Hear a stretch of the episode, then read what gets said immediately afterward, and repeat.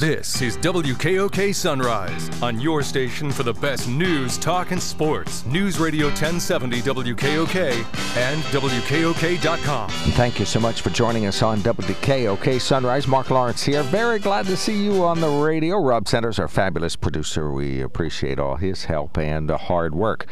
On the newsline with us now, Julie Louisa Hagenbuch, Director of Stories on Tap. We know her as a writer and photographer, just a real creative creative force around here produces uh, ultra high quality. I, I, call them NPR quality podcasts. The Radio Free Lewisburg, just one of the greatest examples. But uh, uh, we're glad to say she's just a real asset uh, to our community and glad she's around and glad she's up and around this year.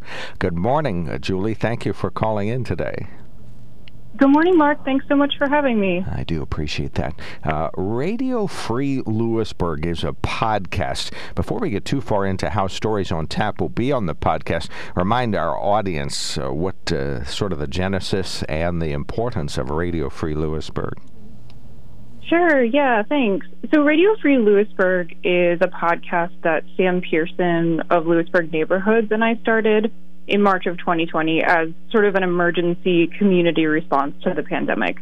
Uh, for the last 11 months, it's basically been a place where we talk about what's going on locally. Right now, we are mostly focused on different aspects of the pandemic, not always, but usually. So, right now, we're focusing a lot on vaccine distribution and what that looks like. But we are looking forward to the day when we're just another community podcast and we don't have to talk about the pandemic all the time. um, you can find you can find Radio Free Lewisburg pretty much anywhere you get your podcast. So you can visit our website at radiofreelewisburg.com, but you can also find us by searching Spotify, Apple Music, Stitcher, Google Podcasts, pretty much anywhere you might listen to podcasts normally. Well, yeah, you talked about uh, recreation, but the, the caveat was how to enjoy recreation outdoors all last yeah. year while socially distanced. And you sort of talked about uh, real statistics, but the caveat was the, the way numbers really add up when it comes to the pandemic, mm-hmm. you know, what the numbers are really telling us. So, well, we appreciate that. And you're the producer of that. And I know from listening to it, it, it does take hours and hours to do that kind of work. And that morphs into our conversation on stories on on tap. So remind our audience the mission and uh, previous works of Stories on Tap locally. Yeah, Stories on Tap is a performance storytelling organization in the Susquehanna Valley. This is our actually our 10 year anniversary this year. In non pandemic times, we plan storytelling events where audience members, just, you know, any community member who comes to the show can sign up and come up on stage or in front of the audience and talk about an important moment in their lives. It's an opportunity to meet new people, to get to know each other in the community in sort of a fun and different way and people think of their stories. There's a couple limitations or sort of guidelines or guardrails, as people call them today, uh, as to what the story is going to be about. Plus, on the Stories on Tap website, you have some encouragement as to sort of how to guide the story to something that would probably have the broadest interest. But then people stand up, if they so choose, and talk about their stories and, and tell them to people. Yeah, that's right. So stories should always be true. Um, you know, these are true storytelling nights to to talk about your own life experiences. Um, stories should be about five minutes, and they should all be focused around the theme. So in normal times, you know, our themes have been things like anything from family to animals to stick it to the man. And we just actually recently had an event um, produced in conjunction with the Bucknell Humanities Center last year, and it was on it was focused on flood stories, which we were lucky to talk to you about as well back in the fall.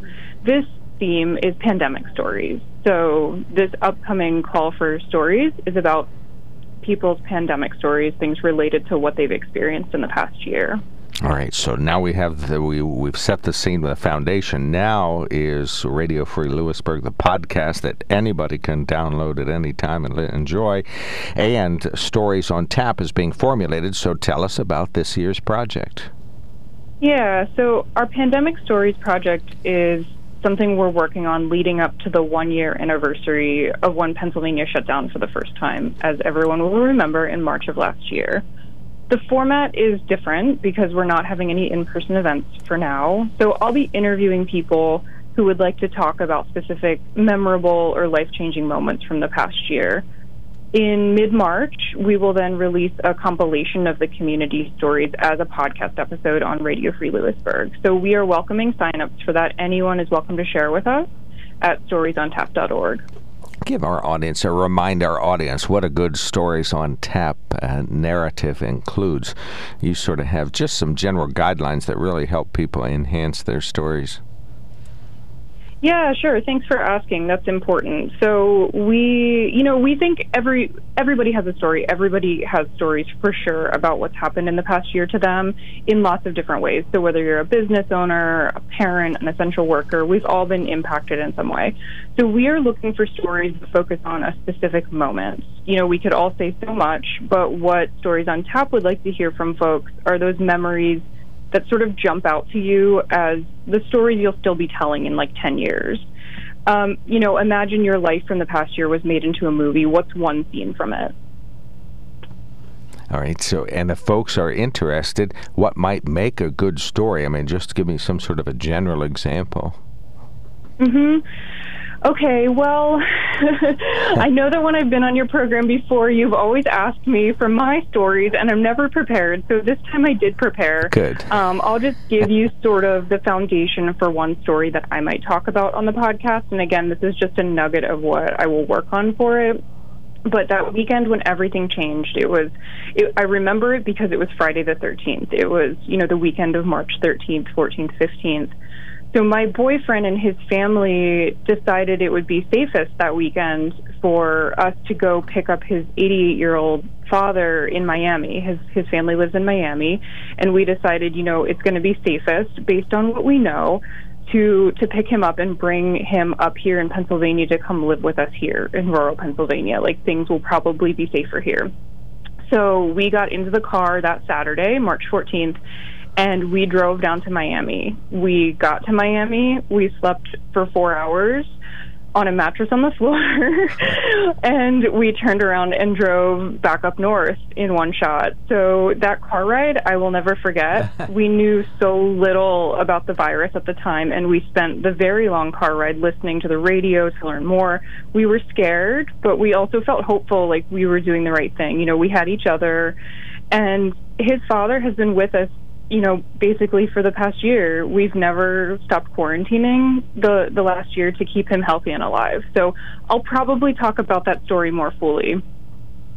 Well, and I and I think uh, between the sentences is where the drama is. You know, the little the, the passing the milestones and and the low points and the high points. So mm-hmm. I, I, can't mm-hmm. wait to hear it. Plus his remarks and you know stories that he may have uh, told you or information he may have given you. I think will be probably part of that. Okay, so these are true stories. They don't have to be ultra dramatic. Maybe just the daily mundane is uh, becomes mm-hmm. newsworthy under these circumstances. So you can start to give folks an idea of of what a story might uh, sound like. Well, make a pitch for folks to consider uh, a submission to uh, storiesontap.org or storiesontap at gmail.com, please. Yeah. You know, like I said, we all have a story to tell. And like you said, Mark, stories, you know, what we've all experienced, a lot of the story is in the day to day life. You don't have to have experienced anything ultra dramatic. We've all experienced a lot in the last year, no matter who we are.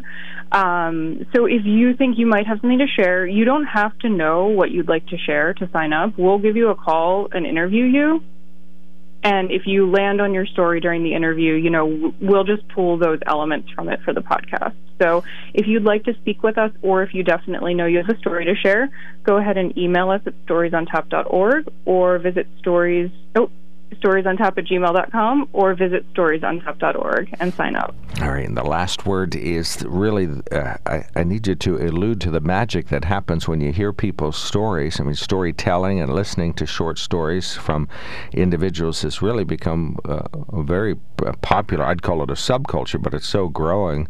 Uh, tell us this magic that happens when, when folks tell you uh, deep elements of their lives.